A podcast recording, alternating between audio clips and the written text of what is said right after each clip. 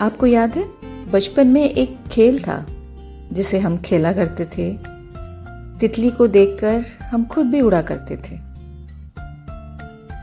हमारा मन भी तो तितली जैसा है ना? कोमल, चंचल, ढेरों रंगों से सजा, सुंदर मन। कोई बात छू जाए तो घबरा जाता है। कुछ अच्छा लगे तो कहाँ से कहाँ उड़ जाता है। फूल खिलता है और तितली का हो जाता है, जो मुस्कुराकर मिलता है, दिल उसी का हो जाता है। है ना ऐसा? प्यारा कोमल मन, तितली सा उड़ता मन।